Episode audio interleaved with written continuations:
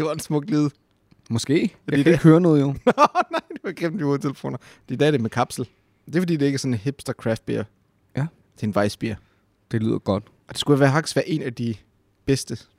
Meisels Weisse. Aus Bayreuth.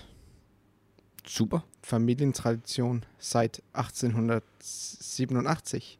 Det er perfekt. Ja. Jeg fik jo en idé til en, øh, en bar kun med specialøl, der skulle hedde Øllens Ø. Og så var det kun øl fra bryggerier, der lå på øer. Dem er der mange af i Danmark.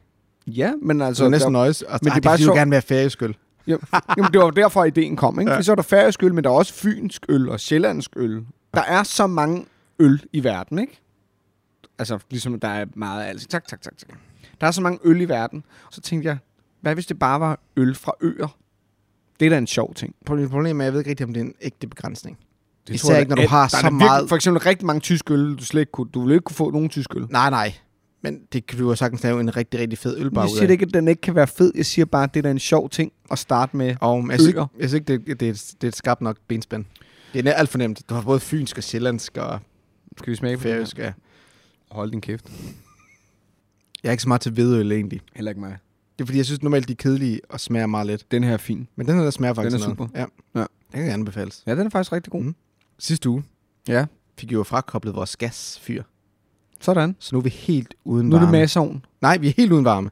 Okay. Nu næste uge, så får vi så en godt i gang, eller om to uger går de i gang med, med masseovnen. Og den måde, det så fungerer på, det varmer så vandet op i løbet af vinteren, og alt var sådan varme. Ikke? Men så om sommeren, så har vi så en elpatron i vandtanken.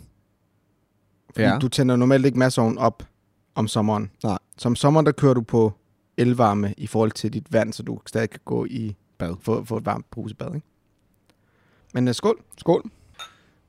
Nu har det jo været sommerferie. Så har man jo siddet i bil. Det gør man jo tit i sommerferien. Eller et fly, eller i et tog. Man har jo rejst. Ikke? Forhåbentlig ikke et fly. Jeg har fløjet Ja, i sommerferien. jeg er heller ikke stor fan af det. Nej, men det, det har jeg gjort. Jeg er overrasket over, efter vi har været igennem corona, ikke? Ja. Hvor vi nærmest ikke har fløjet. Jeg kan fortælle dig, at øh, meget af min familie sejlede over. Ja. Jamen, det havde jeg også tænkt mig, hvis jeg skulle til Ja, ferie. det der er, det er, at det er øh, tusind gange dyrere. Ja, ja.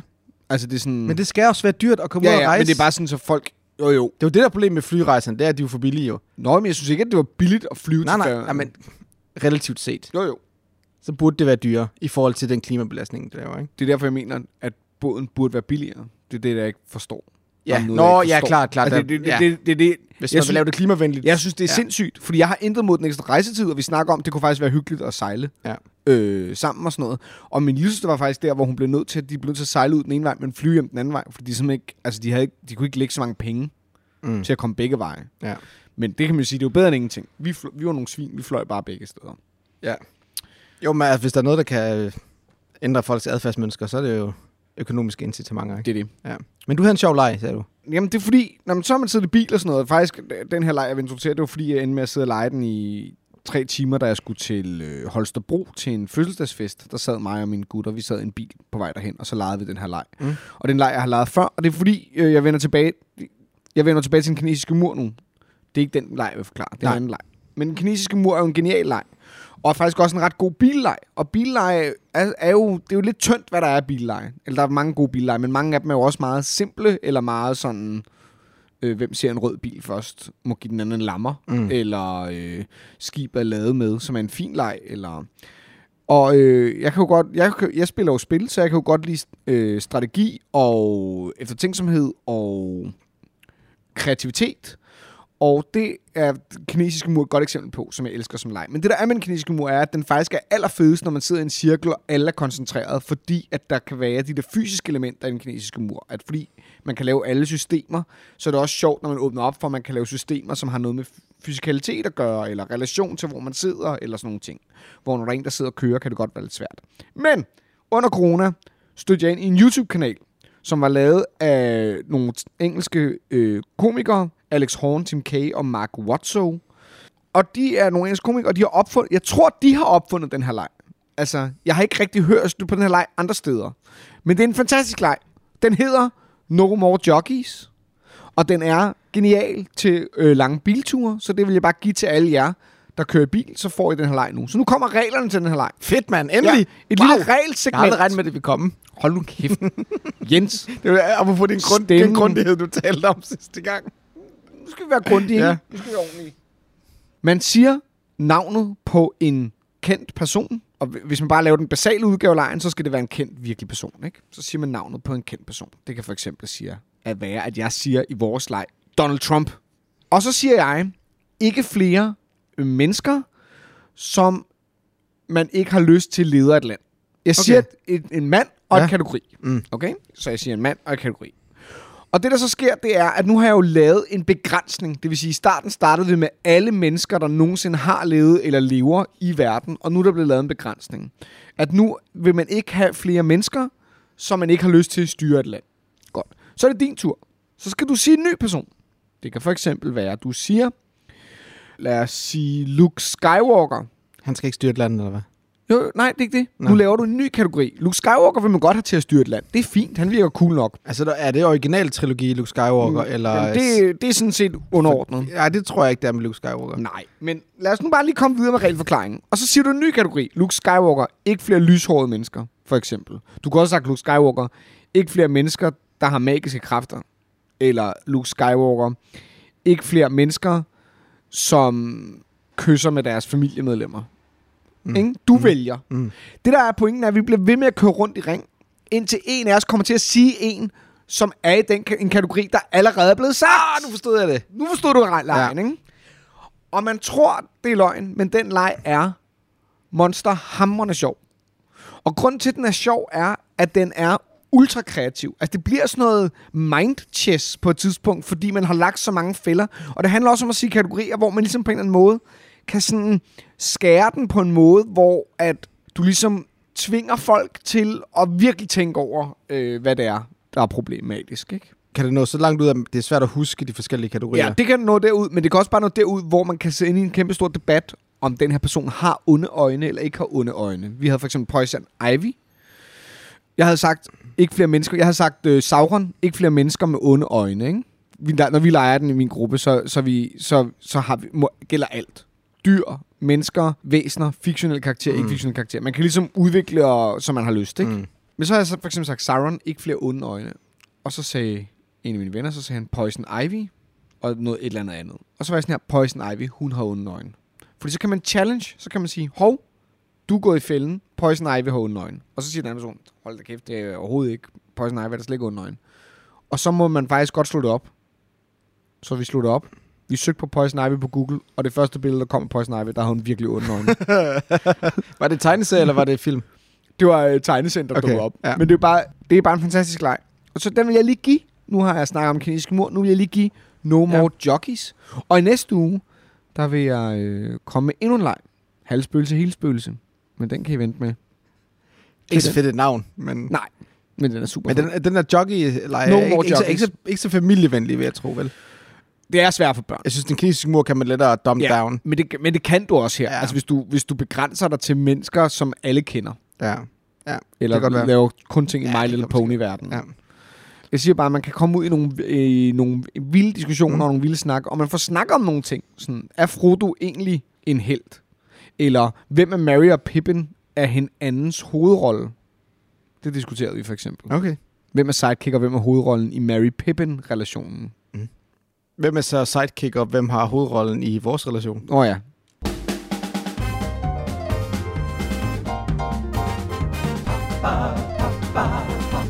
Det er Papas Podcast. God hjertelig velkommen her til Papas Podcast, en podcast om brætspil. Mit navn er Jens, Og mit navn er Christoffer. og vi sidder her den 22. august og optager episode 9, og vi skal snakke om brætspil. Det skal vi nemlig. Ja. Og jeg vil godt lige starte med at sige, at jeg har været til Guldbrikken weekend, hvor vi har fundet de nomineret. Men jeg har fået en gave med hjem til dig. What? Yes. Oh my god. Jeg er meget spændt nu. Har du fået en gave til mig? Kan du huske, vi snakkede sidst om... Øh, du ser, Jamen, jeg ved ikke, det her, det kunne godt... du ser det bange ud Det nærmest. kunne begge veje. Det kunne være den nyeste Meadow expansion.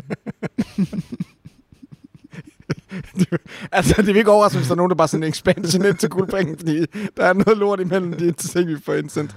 Så øh, ja, Nej, øh, kan du huske, vi snakker om det Ugly Duckling? Ja. Og så nævnte jeg et andet roll and write, som Ja. du skulle prøve, som måske kunne fungere med en seksårig. Ja. Kan du huske det? Ja, man kan ikke huske, hvad det hed. Nej. Designer Uwe Rosenberg. Nå ja, Second Chance. Ja. Ej, er Det er til dig. til mig? Ja, det er det. Oh. Det er fra en af de andre jurymedlemmer, der skulle af med det. Jeg elsker det. Så giver vi spillene videre. Det er virkelig dejligt, det her, fordi mm. øhm, Tetris-brikker, det er også lige min kæreste. Præcis. Og øh, min papsøn der. Så kan de teste dig. Vidunderligt. Ja. Ja. det kommer de til. Værsgo. 1000 procent. Tusind tak. Mm. Meget, meget glad for det.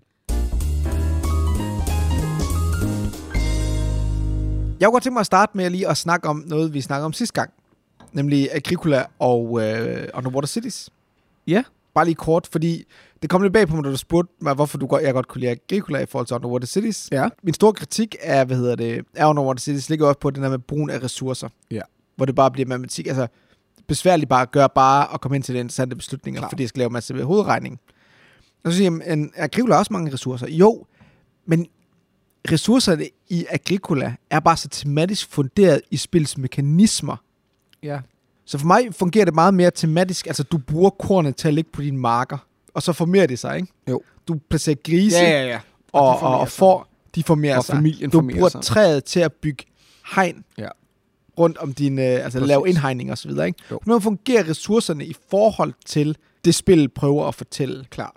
Og jeg føler hele tiden, at Agricola prøver at fortælle den her historie med, hvor hårdt det var at overleve. Og samtidig sige, dine victory points, det er så det overskud, du skaber. Det er det overskud af produktion, som du ikke behøver bare at holde dig i live. Jeg forstår. Og det kan jeg godt lide. Og det synes jeg er meget mere interessant i forhold til, at du taler to bioplast og en stil og to penge for at bygge en by. Ja. Og så er der, har du sådan en helt spreadsheet. Du har, du har et player mat, hvor der står alle de her konverteringer af ressourcer. Og Underwater Cities repræsenterer bare min udfordring med moderne euros. Glæder du dig til øh, den nye Agnova-udvidelse? Altså det eneste, jeg har brug for Agnova lige nu, det er ekstra playerboards. Okay. Og det kommer der jo også.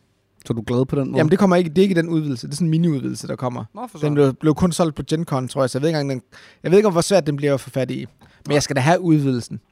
Men det er jo flere kort og flere mekanismer, som jeg ikke lige nu i hvert fald ikke føler, jeg behøver. Men altså, vi, altså det er jo, den er jo ligget på syv board game, så vi er nødt til at have den, ikke? Jeg har også lige bestilt Dune Imperium udvidelsen, Selvfølgelig. fordi Jeg har ikke prøvet Dune Nej, nej, Imperium. men for, det er så tungt et spil, at det er ikke sådan et casual-spil, du lige hiver frem, hvis du er non-gamer.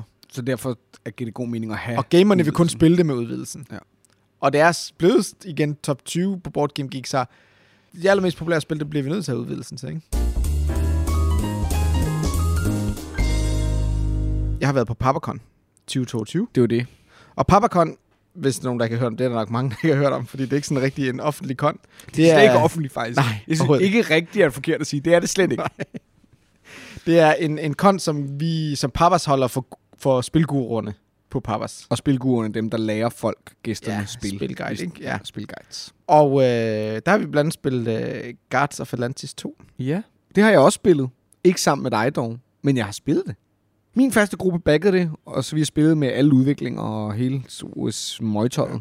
Og Guards of Atlantis 2 er jo så toeren af Guards of Atlantis 1, som udkom i 2017. Ja. Og Guards of Atlantis 2 udkom så i år. Ja. Og det er altså bare sådan en videreudvikling af etteren. Det er en forfinelse. Ja, jeg jeg har ikke prøvet etteren. Nej, men jeg tror på, at alle siger, at toeren er en, en Ja, ja, revideret, bedre udgave. Ja. Mere strømlignet. Men det er et øh, MOBA-style game. Ja. Det vil sige et brætspilsudgave af de her Dota og LoL. Og jeg ved ikke engang. Ja, MOBA er- står jo for Multiplayer Online Battle Arena. Ja.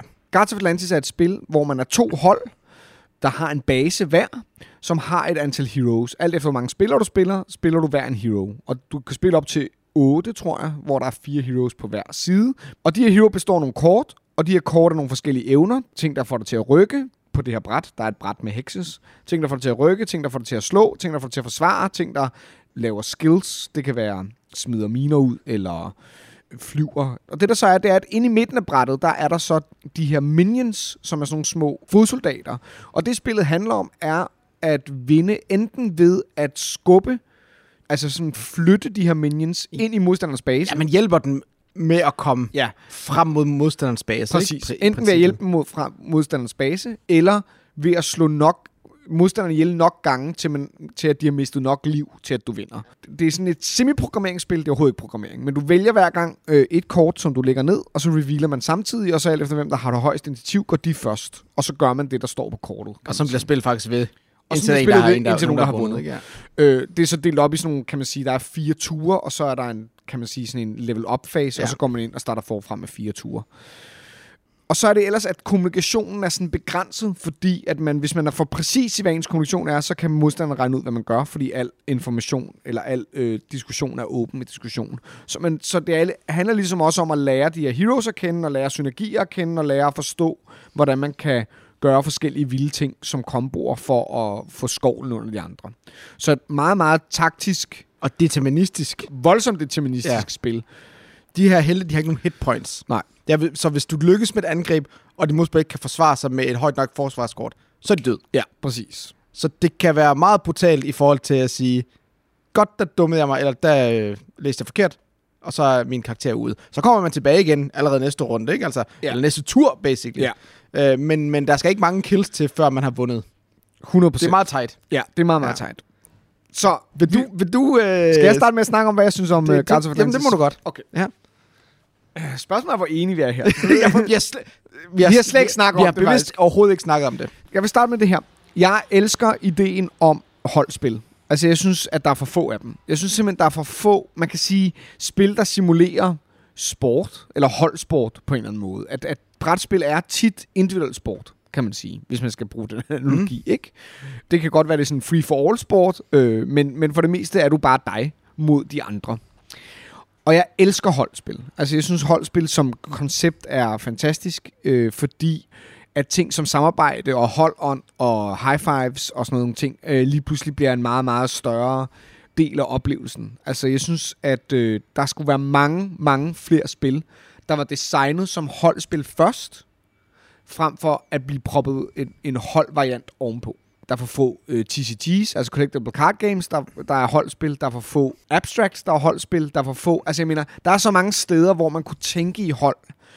Jeg sidder og nikker, fordi Ja, jeg er fuldstændig enig. Som så også betyder selvfølgelig, at man skulle have en større gruppe. Og det vender vi tilbage til med Guardians of Atlantis. Men der er bare noget med holdspil, som jeg har lyst til, var en meget større del af brætspilsverdenen. Ja, og jeg, jeg, jeg er ikke sikker på, hvorfor der ikke er flere. Enten så er det, fordi det er svært at designe, eller så er det simpelthen fordi, at man er bange for, at det er en for snæver målgruppe, om vi skal have et ja. lige antal spillere, hver gang vi spiller det her, ikke? ja Det er jo også, man vil gerne sælge så stort Præcis. et publikum som muligt, ikke?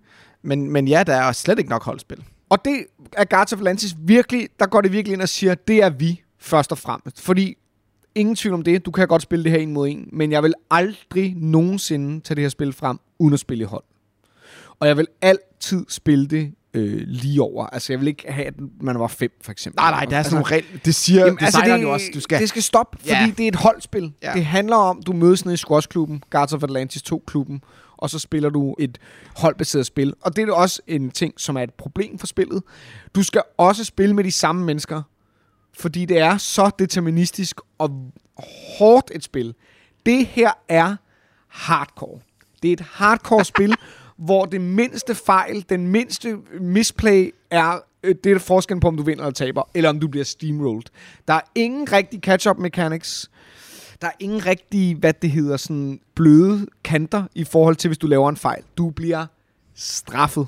Og det kræver også en utrolig stor viden, ikke blot af, hvad du selv kan, men også af, hvad alle andre kan på et hvilket som helst tidspunkt. Og det vil sige, de første mange spil af Guardians of Atlantis, som jeg også synes, jeg oplevede, da vi spillede det, var sjove, men man kan også hele tiden mærke, wow, der er, du skal virkelig, hvis man nogensinde har prøvet at spille League of Legends eller Dota, og forstår, hvor mange timer du skal lægge i det, før det bliver rigtig sjovt. Og selvfølgelig kan du lære det ved bare at spille det, og det kan, du, du kan også lære of Atlantis ved bare at spille det. Det er slet ikke det. Der er bare noget i MOBA-genren, som det her simulerer ret godt, som handler om, at, det, at der er en masse frontloading information, du skal forstå, før du bliver kompetent.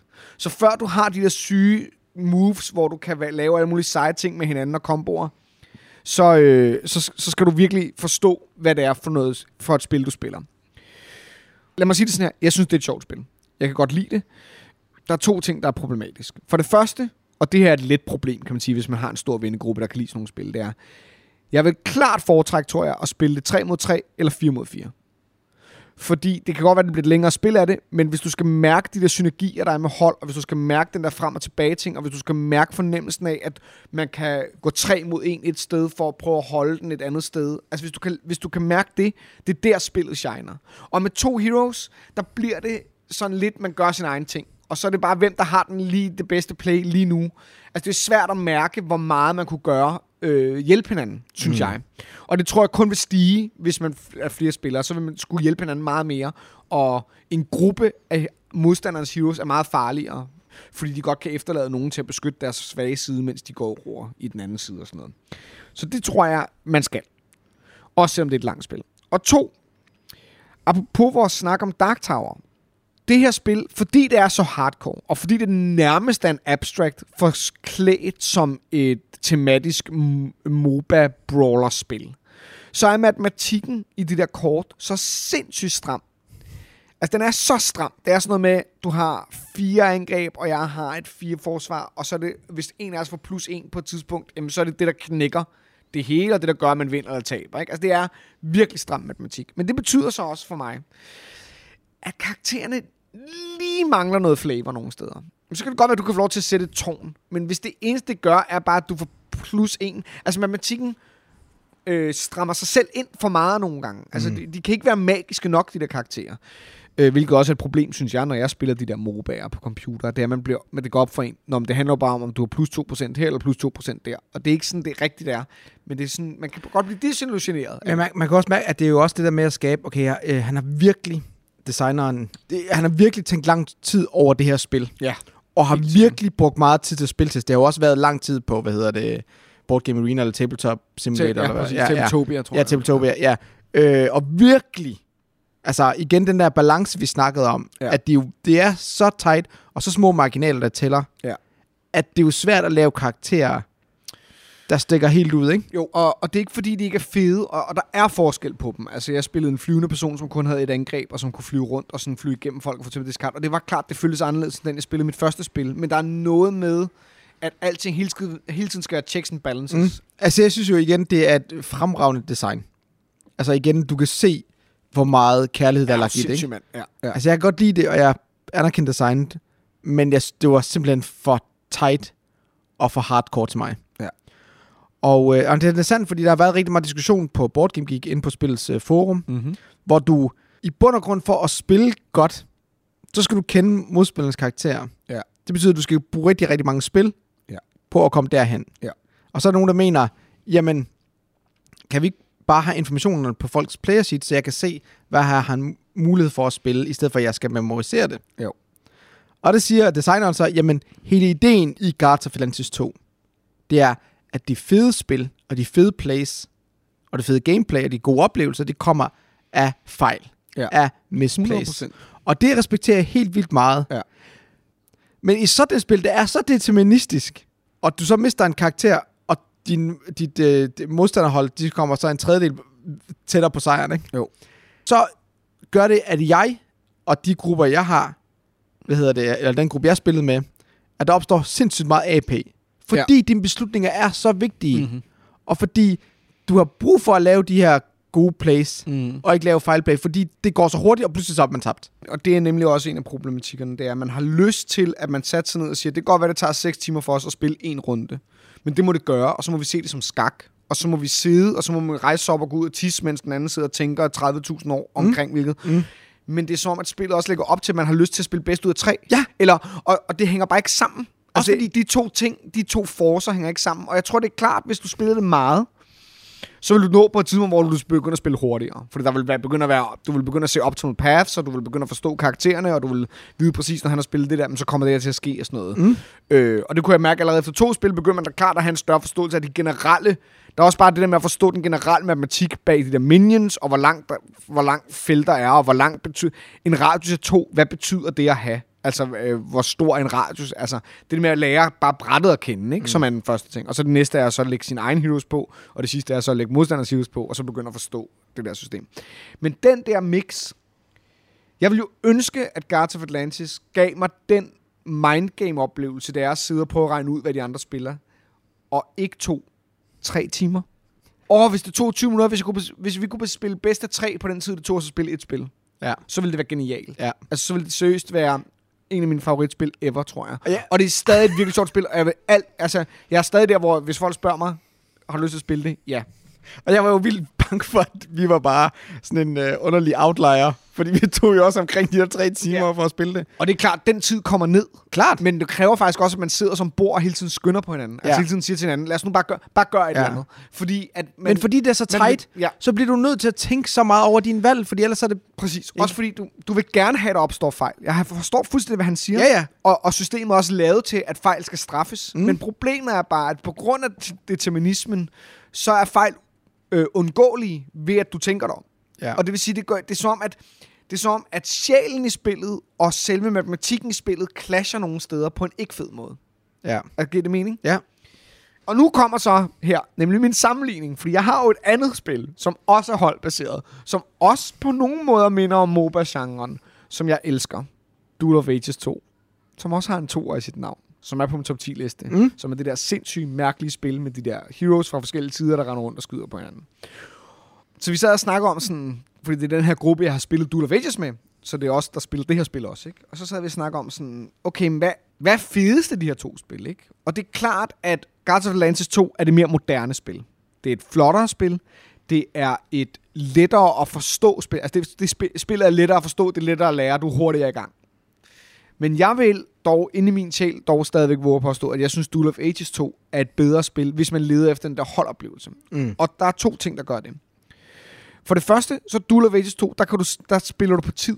Så det vil sige, du siger, det her spil tager to timer, og så øh, tæller man point. Og det vil sige, du ved, hvor lang spiloplevelsen bliver. Og du kan ikke gå i øh, AP, fordi der er tid på. Mm. Og to, Duel of Ages er jo, et, øh, kan man sige, den diametrale modsætning af Guards of Atlantis. Fordi hvor Guards of Atlantis er et tight matematisk deterministisk spil, så er Duel of Ages en bunke af fuldstændig hjernedøde random powers og kort og terningrul og voldsom friktion i forhold til narrativ og take that kort og mærkelige baser, du kan sende ud i modstandere og sådan noget. Altså det er som om, at det tillader sig at bryde tightness for at give magi på en eller anden måde. Og Guardians of Atlantis er så tæt på, men det er bare lige... Altså bare det, du siger terningrulle, ikke? Jo. Der, der behøver du så næsten, næsten, næsten ikke at sige mere. Præcis. Men det er også det samme, der gælder for de her minions. Ja. Som, efter vi har spillet spillet, så... Jeg synes egentlig, det- det er en fed måde, de har lavet det på. Mm. Det der med, at... Det, jamen, øh, det er et virkelig veldesignet spil. Jamen, det er altså, det, er, det. det, er, Det er det. sindssygt godt tænkt. men altså, samtidig det er det så, så øh, de virker altså bare som statuer, der bare står. Og det er de jo også. Ja, Ja. men det er jo meningen, de skal, hvad kan man sige, Ja, simulere følge- ja. de her minions, der kommer løbende hen mod modstanderens ja. base, ligesom i et MOBA-spil, ikke? Men jeg savnede bare et eller andet, at de gjorde... Altså, der var måske var et event deck, der lavede ja. Ja. et eller andet, hvor de gjorde et eller andet, ikke? Jeg ved ikke, om det er med i grundspillet, men i den udvidelse, vi har, der er der sådan et dæk, som man kan bruge som variationer på spillet, hvor man trækker i starten af spillet, trækker man et dæk, som ændrer minions. Okay. Som gør for eksempel, at alle minions er ranged, eller at en ranged minion øh, tæller to felter, Ja. eller at der... Men jeg havde brug for noget har løbet af spillet, Ja, at der var noget. Men det igen, det vil så bryde med den der... Ja. Det spil, han prøver at designe, så jeg forstår Præcis. det godt. Og så er der jo heroes, der manipulerer. Vi havde en hero, der manipulerede meget med minions. Jeg havde en hero, der manipulerede meget med minions, Ja. der flyttede rundt på dem okay. og byttede plads med Ja. dem og sådan noget. Men jeg følte stadig bare, det var statuer, man rykkede rundt. Ja, jeg, er helt, jeg forstår Altså- fuldstændig, hvad du mener. De virker ikke mm, mobile Nej. minions, men det gør din karakter jo som sådan heller ikke. Nej. Altså, jo, hvad?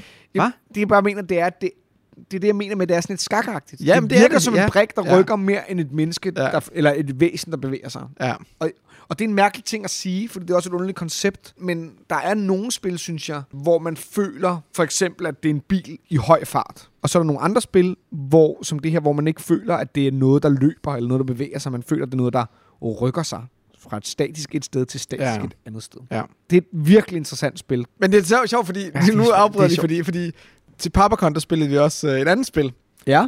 som overhovedet ikke minder om det. Og så alligevel, Ja. som øh, Åh oh, nej. Wizwar. ja, ja. Og det, ja, øh, og det er på alle måder et dårligere design. ja. ja. Men for mig er det et meget sjovere gameplay. Det er et sjovt spil. Det er jo også et, et, et figurspil, du løber rundt, og du angriber hinanden osv. Ja. Ikke? Men det er så kaotisk i forhold til de kort, du trækker. Der trækker du spells, og du, vi havde den her udvidelse med monster, og der sker så meget lort, Ja. og du kan ikke planlægge en skid. Nej. Og du, du, du, du skal leve med kaoset. Ja. Men spiloplevelsen bare, bliver bare meget mere sjovere, det er hurtigere, turene er hurtigere. Altså, når du spiller det en gang, så kører det altså bare det spil, ikke? Ja. Det er nok bare mere mig, fordi det er mere øh, kaotisk og mere taktisk i den forstand, at i Guardians of Galaxy skal du opgradere din kort, men du sidder med de samme fem kort. Ja. Og når du opgraderer, så får de bare en lille buff. Ja, nogle af dem ændrer faktisk drastisk, hvad de de det? Okay, ja. ikke? Ja, okay. Men Altså, fordi du kan gå to veje. En, der er sådan en videreudvikling, Jo, på okay, du det er har, rigtigt. og så den anden Det er vej er rigtigt. tit noget helt andet. det er rigtigt. Ja. Men, men stadigvæk så er det de samme... De ja, det er de samme parametre. Ja. Du har altid den samme fem typer kort, kan Ja. man sige. Hvor i Wishwar, der, der ændrer det sig jo øh, fra tur Klart. til tur konstant, hvad, du, hvad det er, du løber rundt og Men laver. Ikke? var også designet i 80'erne, ikke? Ja, ja, klart. Good old days. Ja. Det sjove ved Guardians of Atlantis 2, synes jeg også, var at lave de fede plays. Klart. Altså få det til at lykkes. Og det føles også virkelig fedt, når det lykkes. Ja, Altså, det gør det, fordi men det gør også, at jeg er bliver op til dig selv. det bliver også, at jeg er nødt til at tænke længe Ja. over mine moves. Det var det samme problem, jeg har med Gloomhaven. Ja. At det sjove ved Gloomhaven for mit vedkommende, det er at lave de fede plays. Ja. Og de fede, fede komboer. Fordi du sidder med de samme kort hele tiden. Ikke? Ja. Ja. Ligesom i, hvad hedder det, Gloomhaven, der sidder du også med de samme kort. Og din karakter gør det samme Klart. løbende. Ikke? Og, øh, og det skulle bare ikke mm, blive mig. Jeg kan bedre lide det mere hurtige, kaotiske, taktiske gameplay, som du finder i Wishwar. Hvor du bare Ja. trækker nogle kort, okay, fuck it, nu gør jeg sgu det her vilde shit i næste tur. Jeg tror også, det er fordi, at... Nu bliver det en lidt længere ting. Men man tager et kort fra sin hånd, og så lægger man det ned, og så vender man alle kortene samtidig, og så går man fra højst initiativ ned til lavest initiativ. Ja. Og så gør man det, der står. Det at spille de der kort, og ikke vide, hvad den modstander gør, og så vende, og så håbe, du enten gætter rigtigt, eller tog forkert, eller baited ham, eller sådan noget. Det er vildt sjovt. Mm. Problemet er bare, at når du kommer til at skulle lave dit kort, så er der så mange delvalg, der skal tages i forhold til, hvordan rykker du dig? Hvor står du hen? Hvad bevæger du dig? Hvem slår du på? Hvad, altså, det, der gør spillet langt, hvis spillet bare var vende kort, og så sker det, der står på kortet. Altså, forstår du, hvad jeg mener? Hvis, Ja. hvis, der, ikke var, hvis der ikke var det der Mm. spatial element, hvis, hvis, det var mere abstrakt, hvis det var mere abstrakt, Mm. sådan, så du ikke skulle beslutte, hvilke fire felter du rykkede på.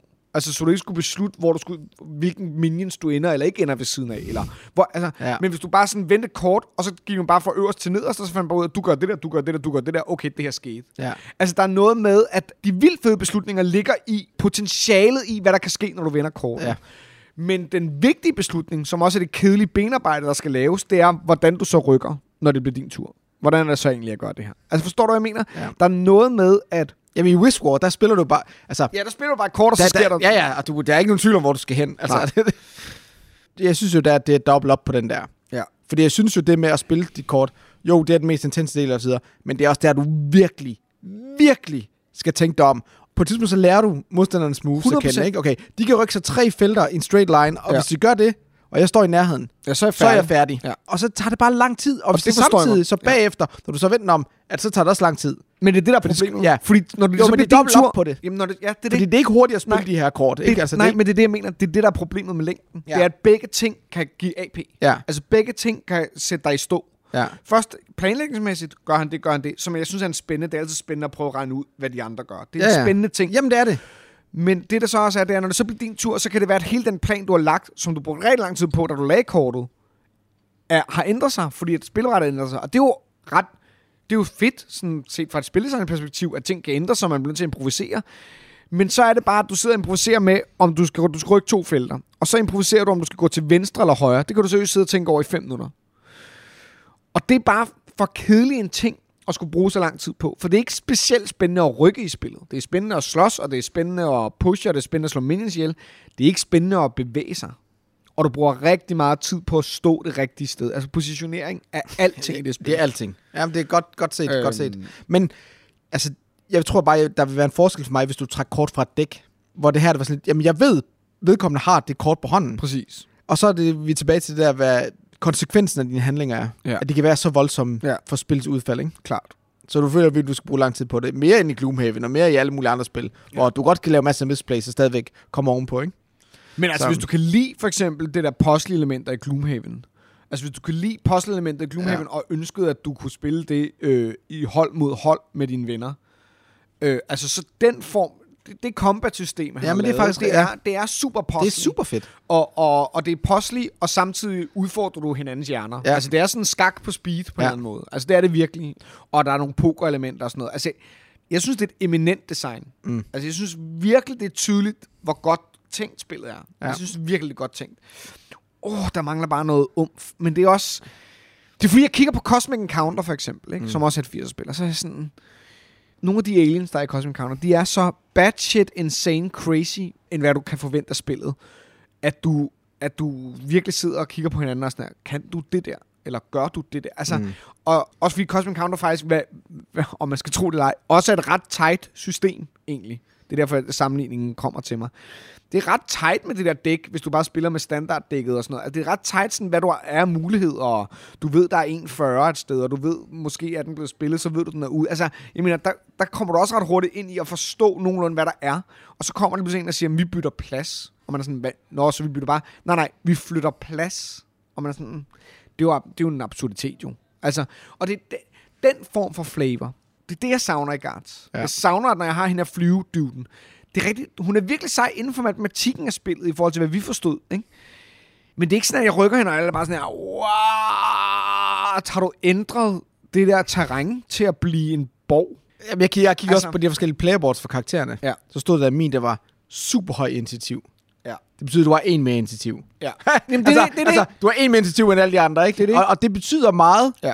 Men det kan bare hurtigt udligne sig, hvis, fordi man kan få sådan nogle buffs i løbet af spillet, Præcis. så det udligner sig. Så jeg følte ikke, at det var sådan lidt, fuck, jeg var lynhurtig, mand. Ja, nej, jeg har, det jeg, øh, jeg har et kort, der er hurtigere end dit, eller sådan noget, ikke? Ja. Altså, Og her kommer der en, en ting, som er interessant. Jeg, jeg følger en øh, YouTube-kanal, der hedder Team Covenant. De spiller mest kortspil. Mm. Mm. Altså, de har spillet Marvel Champions, og de spillede Magic, og de spillede Keyforge, og, og de, de finder ligesom nye spil, og de er også en forretning og sådan noget. Men det, der er med dem, det er, at de tester alle de her nye spil. Og de har lige testet et nyt spil, der hedder Sorcery, som er et nyt TCG, der kommer ud, som er håndmalet kort, og som ligesom prøver at spejle tilbage mod dengang Magic kom først i etteren, hvor det, og her er pointen, hvor det ikke var designet til competitive spil. De kalder det et kitchen table collectible card game. At det er noget, du spiller med dine venner ved køkkenbordet, og pointen er ikke, at, at det skal være balanceret til kompetitivt spil. Og med det menes der, at tage et spil som Magic, og Guards of Atlantis synes jeg også har det. det Mhm. Modsat for eksempel Wishwall og Duel of Ages. Så det der med, hvilke spil bliver designet med ideen om, at skulle være kompetitivt balanceret, så man altid kan pege og sige, den bedste mand vandt. Ikke? Mm. Og det er det nye Magic, er jo designet sådan, Ja. fordi der er penge i lortet. Ikke? Men det der så er med, med, med det her Sorcery, grund til at jeg siger det, og det der er med Duel of Ages og Wisdom, det er det her med, hvad hvis du designer, ikke fordi det skal være ubalanceret spil, men hvis det ikke er vigtigt, at de er kompetitive, mm. men de i stedet for er oplevelsesrige. Ja. Og det ændrer bare hele måden, du ser design på. Jamen, det er jo præmissen Og for dit der er design, ikke noget galt, der er noget, der, jeg, der er noget, jeg klart foretrækker end det andet, som man måske kan forstå. Ja. Øh, men, men det er bare så interessant. Altså, det er virkelig en spændende snak, synes jeg. Og Guards of er nemlig der, hvor det prøver at være super flavorful, men i bund og grund er designet skarpt for at være en balanceret oplevelse. Ja. Og en competitive oplevelse. Og alt power til det, det er virkelig et godt, altså flot designet spil. Jamen, det er virkelig et stramt design. Og jeg vil gerne spille det igen. Og jeg, øh, jeg købte kun øh, base game uden udvidelserne. Ja. Og der kunne jeg allerede mærke, at jeg havde brug for udvidelserne. Præcis. Fordi du har fået syv karakterer. Ja. Så jeg kan ikke engang spille det fire mod fire. Nej. Jeg, vil, jeg tror heller ikke, jeg vil nogensinde fi- finde otte personer, der vil Nej, men seks det. personer er ret realistisk, Ja, ja. Det skal og, man og det er fint nok. Men jeg havde allerede lyst til at spille nogle nye karakterer næste gang. Ikke? Ja. Men det, der så er udfordringen for mig også, øh, det er jo så æskens størrelse. Ja. Og især fordi det er en Kickstarter exclusive. Øh, Fordi normalt, mange af de spil, du får for eksempel uh, Carnegie, som jeg spillede her ved Mhm. Guldbrikken, der har du en deluxe-udgave, som er kommet i Kickstarter. Der er Ja. æsken jo større Ja. for at få plads. Og så i retail-udgaven, den er mindre. Ja. Der er den i Guards of Atlantis. Nej, det er den samme størrelse, ja. om du har det hele, eller Ja. bare har en. Så 60% af min æske er, sk- er sådan noget skum, de har lagt i. Ja, fordi det er til alle de andre. Ja, og man kan se, hej, hvor er det fint plads til tre udvidelser, der kan Mhm. ligge oveni, ikke? Så, øh, så i og med, at det fylder så meget, er så et spil, som, som, som kræver så mange spil, Mm. og tager så lang tid, så har jeg faktisk sat det til salg. What? Og det er allerede blevet solgt. Der er var en også- stamgæst inde, som jeg snakkede med om, er det fedt det her? Det var sådan MOBA. Er det sådan MOBA? Ja. Vi spiller helt vildt meget MOBA, og det vil jeg have, og så købte han det. Ja.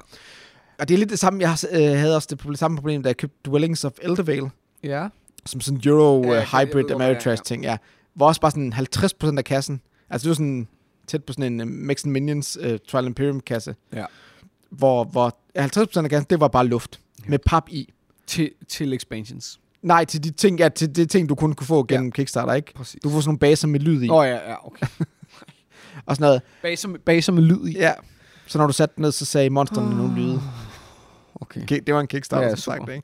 Men det er også bare sådan et, det gider jeg ikke. Nej. Altså jeg vil have, hvis jeg, jeg forstår det godt med Guards of Atlantis, øh, fordi det var kun Kickstarter. Ja. Lige med Dwellings of Eldervale, der købte det i retail, og der fik jeg den her enorme kasse med, Ja. Med hvor halvdelen var luft, så det gider jeg ikke stå på pappers. Det, skal, det fylder for meget, ikke? Men jeg har solgt det. Jeg synes, det er et rigtig godt design, men jeg men nej. Men man Det kan sige, du har det også i din nære, i din nære brætspilsomgangskreds. Jo, jo, jeg vil det hele, godt få mulighed for at spille. det igen, ikke? Og det, og det er det, altså... Men det var ikke derfor, jeg solgte det. Nej, jeg ved Det passer bare ikke herned til, og jeg synes, det er for hardcore. Ja. Men nu skal vi videre. Okay. Skal vi ikke det? Jo, jo. Altså, nu har vi snakket længe om det spil. Jo, jo. Er du sindssygt, det fylder, mand? Jo, men det var da vigtigt. Var det det? Men det er jo bare afsnittet måske. Nej, nej, vi skal da videre. Der er jo nogle podcasts, der optager to afsnit på én gang. Ja, men lad os bare optage noget mere. Vi har masser af tid. Har vi det? Ja, ja jamen, den er kun ved at være halv. Men hvor lang skal episoden være, synes du? Det ved jeg da ikke. Jeg kan jo næsten ikke skære noget væk. Alt det, vi sagde, var jo godt. Ja. Ja. Nå, men jeg, øh, det er bare fordi, jeg, øh, for at lave en segue i forhold til determinisme og, hvad hedder det, holdspil. Ja. Så spiller vi også på Papacon, som er egentlig en, en, en tilbagevendende spil, som vi spiller på Papacon. Det er Quartermaster General. Ja. Den her gang spiller vi second edition. Ja. Og Quartermaster General er, ja, det er nok min øh, top 3 over min favorit krigsspil, der, Ja. som foregår i 2. verdenskrig. Det er ligesom, altså, Quartermaster General er en destillation af 2. verdenskrig ned til to timer. Hvor du stadigvæk beholder den her episke følelse af, at du faktisk gennemspiller hele krigen, eller i hvert fald en kontrafaktisk øh, historieskrivning af krigen, hvis man kan kalde det, fordi aksemagterne kan godt vinde. Og det er et holdspil for seks personer, hvor du spiller 3 mod 3, Mm-hmm. og du skal spille 3 mod 3. Og det er også derfor, at designeren har lavet alle mulige andre spil. Øh, For eksempel Første Verdenskrig, Quartermaster General, og Den Kolde Krig, og Den Peloponnesiske Krig, og sådan noget, som alle sammen er specifikt designet til et, et andet antal spillere. Ja, klart. Ja, altså det er fem meget spillere, godt spillere, tænkt, ja. faktisk. Og det er mega fedt, for du har de her tre spillere. Du har tre spillere, der spiller en af aksemagterne, det vil sige Ja. ja. Japan, Italien og Tyskland. Ja. Og så er der de tre allierede, Sovjetunionen, Storbritannien og USA. Ja. Og det er et super, super fedt spil, som er lidt svært at beskrive, fordi det er kogt helt ind til essensen af det her meget de- deterministiske gameplay. Fordi der er ikke en masse terninger, der er ikke en masse ressourcer.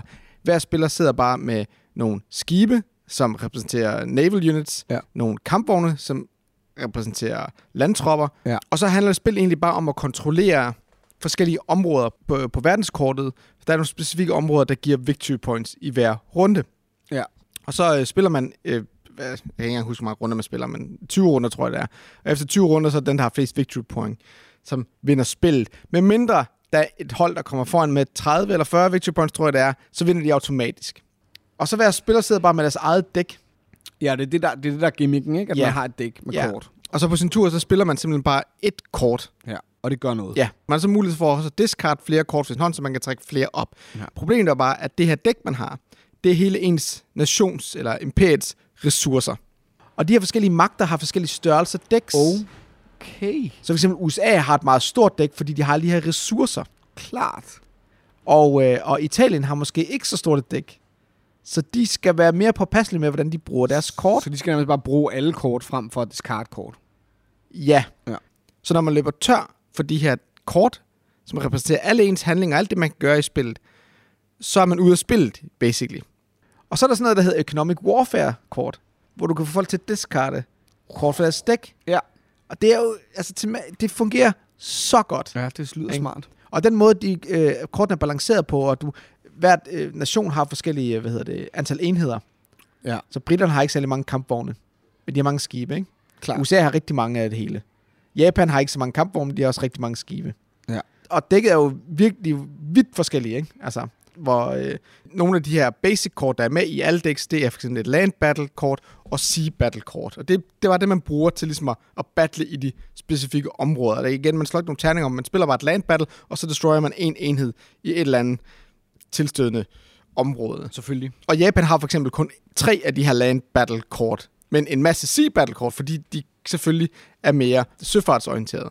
Det lyder lidt ligesom øhm, den samme oplevelse, man får med de der Griffin Eagle lavede de der... Er det Griffin Eagle, der lavede dem? Oh, Birth of America-serien, som hedder nogle... Den ene hedder 1812, og den anden hedder 1756. Og det er Nå, et system, dem ja. Og det er et system, der nu er blevet... Øh, faktisk, nu er, øh, GMT har lige udgivet øh, Plains Indian Wars, som bruger det samme system, hvor at du har et kort, og igen er du på hold, hvor du spiller øh, i det, jeg har spillet, som er 1756, den amerikanske revolution. Der spiller man englænderne og loyalisterne på den ene side, og på den anden side, det er et firmandsspil. Der spiller man øh, revol- Mm. de revolutionære Mm. og franskmændene. Ja, og så er der nogle øh, Og indfødte så, også, så, som så nogle indfødte, som ja. man kan tage med, men dem kan begge alliere, som Ja, ja, er ved at rykke ind på feltet. Jamen, jeg har og spillet siden 76. Det er super sjovt spil, Ja. ja. faktisk. Virkelig. Men det minder lidt om, ikke? Det Jo. der med, at det er helt simpelt. Ja. Nærmest sådan riskagtigt. Du har et bræt, du har Ja. ja. nogle cubes, og du rykker de cubes ind. Øh, og du har et dæk med kort, som også er unikt, og som kan gøre forskellige mm. ting, hvor du også kan lave. Ja. Ja. Det der er med, øh, med de der Birth of America, hvor der også er lavet det der vikingespil og sådan noget, Ja. ja. det er, at der så er terninger, og hver cube-farve har en terning, som er forskellige, som nogle flygter mere end andre, nogle gør ikke noget, nogle øh, skyder hårdere end de andre gør. Og det er bare super sjovt holdspil også. Ja. Altså hvis man er fire spillere. Altså det er bare, det går hurtigt, og man føler sig virkelig som en herrefører, og det er bare monster sjovt. Ja. Men det, det lyder lidt som, at det er den samme... Ja, det, der er så ikke terninger, ikke? Fordi Nej. når du spiller land battle kort, så kan du bare dræbe en enhed. Ja. Og det giver det utrolig hurtigt og dynamisk Det det. gameplay.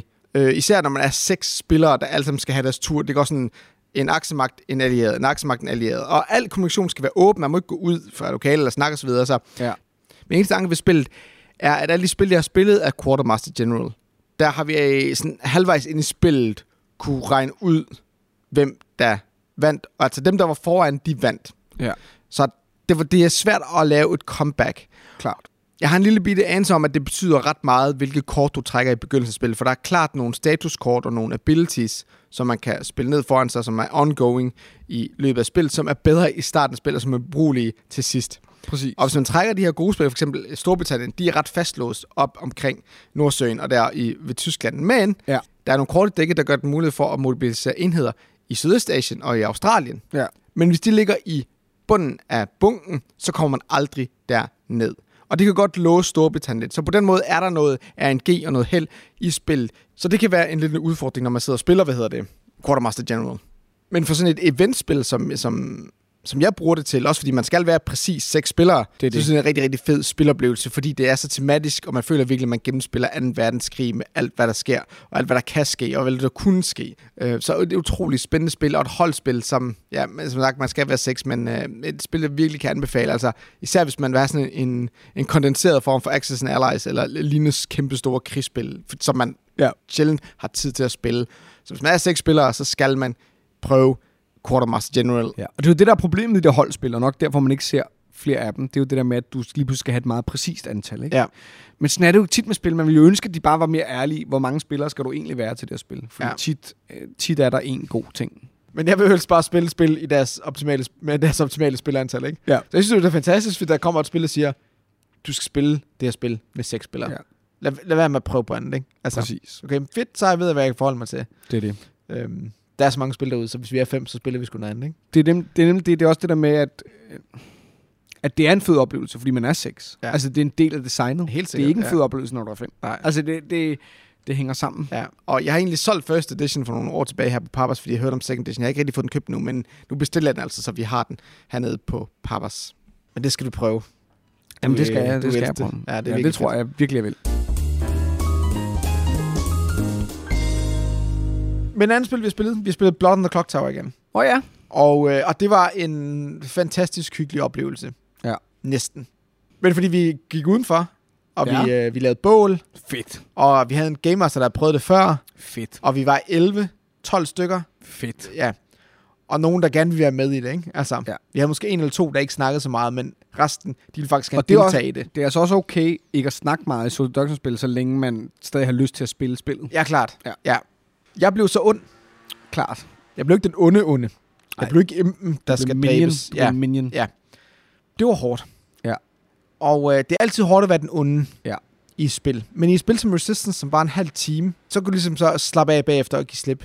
Men når man spiller i... Vi har spillet to og en halv timer. Så at gå rundt og lyve og argumentere i to og en halv timer, Ja. det blev simpelthen for meget for mig. Ja. Øh, så efter to og en halv timer, hvor Impen, som spiller helt perfekt, altså virkelig godt, Ja. kæft, det var fedt, valgte at dræbe sig selv, fordi det var det eneste, han kunne gøre. Og derfor gjort dig til imp. Så er det så, at Game Master valgte så mig som imp. Så kunne jeg ikke mere. Så jeg blev nødt til at faktisk at kvitte spillet. Og jeg skavrer mig lidt, fordi vi har siddet... Der er 11-12 personer, der er afhængige af en, ikke? Du, du kvittede simpelthen spillet. Jamen, jeg sagde, jeg kan ikke mere. Du fik Jeg sagde det tidligere. Det var lørdag aften, vi har så spillet, vi har startet ja. fredag, ikke? Så jeg var var også træt. træt. Snakker I så om det bagefter? Jamen, jeg sagde undskyld. Men det, der så gik op for mig med, hvad hedder det, the Clock Tower, det problem, det er, altså, Game Masteren, det skal virkelig være tight Mm. i forhold til, hvor lang tid du giver folk til at snakke sammen i løbet af dagen. Både at holde spiltid nede, men også fordi det er jo en puzzle for de gode at regne ud. Ja. Så hvis du giver dem for meget leeway i forhold Ja. til at skulle regne det her ud, så formår de det. Det, det, det handler jo om misinformation. Ja. Og misinformation får du også på mangel, altså hvor mangel af information. Klart. Og den opstår kun, hvis du har en begrænset mængde tid til at snakke med de andre øh, spillere. Selvfølgelig. Ja. Den anden ting, det er, det er fedt nok, at du ikke, der ikke er player elimination, så de døde er med. Ja. Men det gør også, at mængden af spillere, der deltager i det samme. diskussioner, er det samme gennem hele spillet. Ja. Det vil sige, når vi kommer til 8. nat, 9. nat, Så er det stadigvæk 11 spillere. så er der stadig 11 spillere, der har noget at sige og gerne vil have indflydelse ja. i spillets gang. Og det bliver rigtig meget. Og det er igen derfor, at spilletiden bare eksploderer. Ja. Så jeg vil godt sige undskyld til dem, jeg spillede med. Ja, det blev for meget. Ja. Det er sjovt det der med at påtage sig. Oh, det er svært det der med at lyve ikke, om ting og bluffe og sådan noget. Fordi det er rigtigt, man kan godt blive, man kan godt blive ramt af det. Men det er især det der med, at man begynder sådan også at, at stille spørgsmålstegn ved sig selv ikke hele tiden. Sådan, ej, er, er, er et røvhul lige nu, eller er et dårligt menneske, eller... Og, og det der med at holde det kørende og holde det op. Jeg forstår det godt. Jeg forstår mm. godt, man kan blive... Måske er forbi social deduction-spil. Altså måske er det også bare noget, der hørt ungdommen til på en eller anden måde Jamen, det kan godt der var rigtig ung, fordi der er noget med, at man kunne at man kunne ryste ting af sig mere. Altså, jeg, har- jeg er alt for selvbebrejdende og øh, introspektiv til ligesom at, at kunne nyde det, og det er meget sjovt, fordi jeg snakker med en af mine venner, som altid har haft det sådan. Han har altid haft svært ved at lyve, og formår altid at blive den onde. Altså Mm. alt, som i altid. Men der er også noget i det, der tænder mig. Altså, det er en, det er en speciel ting, men jeg tror nemlig også faktisk, at jeg synes, det er sjovere at være god end, end ond. Ja. Så tror jeg, de fleste har det. Ja, det er lidt ærgerligt, ikke? Ja. Og, og Blood and Clock Tower, synes jeg, de få gange, jeg har spillet, virker dog til, fordi man har de der minions, så er der mindst en dynamik i ondegruppen, som Mm. er sjovere, end at Ja. alle bare den samme. Jo, og det fungerer. De har jo Ja. gjort det godt i forhold til Ja, ja. Øh, den her M for at vide, hvilke karakterer ikke spil. Mm. Godt, så det første, jeg gik over, det var at snakke med min imp. Og høre, hvilke karakterer ikke spil. Den Ja. er, og godt, den tager jeg. Ja, præcis. Ikke? Og det gjorde den anden jo også. Og så havde Ja. vi nogle roller, som vi kunne lege, vi var. Det er det. Det er nemlig det, der er det smarte. Ja. Så det fungerede jo ret godt, ikke? Men, men det, det, jeg synes, den er svær at holde kørende i så lang tid. Jeg forstår Så, dem fuldstændig. Så det var øh, Blood and the Clock Tower. Spiller det gerne igen. til- Jamen, men, jeg, skal også, øh, jeg skal også spille det noget ja. ja. mere. Altså. Men jeg vil også gerne prøve at være øh, Game Master på et tidspunkt. Ja. Ja. Fordi det har altid været i Varul, og, og det tror jeg faktisk egentlig, jeg synes er sjovest nærmest. Ja. Det tror jeg måske også, at vi Øhm, gerne øh, kunne prøve. Men altså, det vigtigste ved the Clock Tower, har jeg så hørt og lært, det er, at du som udgangspunkt altid skal holde med de onde. Ja. Fordi det er bare sværere. Igen, det kommer også an 100%. på, hvor meget tid du får, men den tid, du giver, det er jo også... Men igen er det Det er- også et spil, man spiller for at vinde, eller man spiller for den gode historie. Og det er også det... Det er også det... Den gode historie er også den tight historie, der hvor det lige kommer 100, 100, balanceret på 100%. knivsæk, ikke? Eller i hvert fald, hvor nogen er i en dramatisk situation. ikke? Ja. Og det gør du også ved at holde med af de onde. Og man kan sige, ja, du ødelagde måske et spil for to og en halv time, men du var også blevet presset derud, hvor... Altså, du var også i et meget dramatisk sted. Ja, ja, klart. Ja. Så jeg mener, er det også det, spiloplevelsen er måske? ja. Er det måske? Peger det også på det? Som skuespiller, hvis fineste opgave jo er at portrættere ting, så øh, er jo, bliver man tit skudt i skoene, at man er god til at lyve. Og jeg er ikke god til at lyve. Jeg er god til at, at portrættere ting. Ja. Og jeg er god til at være troværdig i portrættet af ting. Øh, men det jeg jo tit gør som i social deduction-spil, det er jo, at det for, jeg forholder mig aldrig til en rolle, jeg men jeg laver jo tit en rolle, som passer ind i det system, jeg ligesom er i. Og det er jo fordi, det er jeg jo vant til at gøre. Jeg er jo vant til at forstå en fortællemæssig funktion, for eksempel. Mm. Ikke? Eller at bruge fortælling. Men det har jo også en betydning. At det er bare, hvis jeg spiller en ond nazist, som jeg har prøvet, som er en massemorder, så sætter det sig i mit humør. At man skal, man skal bare ikke... Man skal i hvert fald, når man spiller Social Deduction, skal man, skal man huske sig selv på, ikke at være for laissez omkring, hvad det er for nogle ting, man begiver sig ind i. Fordi hvis du åbner op for at lyve for folk, og hvis du åbner op for at skulle spille ond, eller være ond, eller ikke at du bliver ond af det, men man skal bare huske på, at det har en effekt. Mm. Altså, hvis, når jeg hver dag, som jeg gør for tiden, spiller Richard den 3. i den sidste time, den her lange, lange forestilling, efter at have knoklet i fem timer, og jeg er den her ret psykopatiske person, der render rundt og manipulerer med folk hele tiden. Det er klart, det sætter sig i mit humør og i mm. min krop. Mm. Og, og, og, og det at være skuespiller er også at lære ikke at blive påvirket for meget af det. Så man har en masse værktøjer, der gør, at man ikke forsvinder. Men det skal man jo vide i social deduction-spil, at man, man, man kan jo gå, godt gå ind i ting, som du har op. Du har oplevet jo, jeg er simpelthen for træt til at kunne holde den her grimasse oppe. Ja. Det er jo ikke rart, men det er jo også naturligt, at det er sådan. Jo, du har investeret. Ja, men for mig er så det altid et spørgsmål, hvor meget skylder man de andre spillere, ikke? Altså, hvordan har du egentlig med kvittespil, hvis ikke du bryder om den? Men jeg Har du gjort, nogensinde gjort det? Nej, men jeg har godt nok haft lyst. Ja. Ej, og så har vi nogle, gange, nogle gange har vi stoppet spil, fordi jeg er sådan her, lad os bare stoppe nu, fordi at det er for kedeligt. Jamen, eller- det er altid det der med, hvem siger det først. Ja. Kan jeg mærke på de andre og give udtryk for, at de er enige og så videre, ikke? Men social deduction er noget andet, synes jeg. Jeg synes, det er et andet based. Jeg synes, man skal tage folk mere alvorligt, der ikke har lyst til social deduction spil. Altså, jeg synes, man, skal, man har haft mere ret til at stoppe et social deduction, fordi du kan være blevet socially deducted. Altså, jeg mener, du kan jo... Mm. Altså, jeg mener, det kan jo føles meget privat lige pludselig. Nogen står og råber, at du er en forræder. Det kan godt være, at alle ved, det er et spil, men det er jo ikke sikkert, du ved det. Nej, altså, altså, forstår du, hvad jeg mener? Ja, ja. Jeg synes bare, det er interessant det der med, hvornår man kan tillade sig at stoppe, og hvad man skylder de andre spillere. Altså, er det en egoistisk handling, basically? Jeg prøvede ligesom at lægge en føler ud flere gange, om vi skulle gøre et eller andet ved det, for jeg synes, det varede lang tid. Altså, efter to timer, der var jeg, øh, der var Yes. jeg kogt. Det sker jo bare nogle gange. Og folk skal jo have lov til at være trætte, og man skal have lov til lige at stoppe op og sige, hey, hvad sker der her i rummet? Altså, vi, når vi spiller i vores gruppe, der kan vi da også, vi kan da godt komme op og skændes rigtig meget nogle gange. Altså, enten om regler, men også bare om, om backstabbing og kingmaking, mm. og, og nogle gange så tager vi altså lige nogle ture, hvor vi sådan, okay, hvad er det, der hvad sker? Nu holder vi lige øjnene på bolden, ikke? Ja. Men det er jo bare, fordi vi investerer, og vi er så også en gruppe, der er vant til at investere i ting, så vi går også all in. Mit navn er Jens. Mit navn er Kristoffer. Vi ses på Papas. Åh, oh, du er så tæt på at være der, Garza Blantis, og jeg har lyst til at elske dig. Jeg har lyst til at elske dig så sindssygt meget.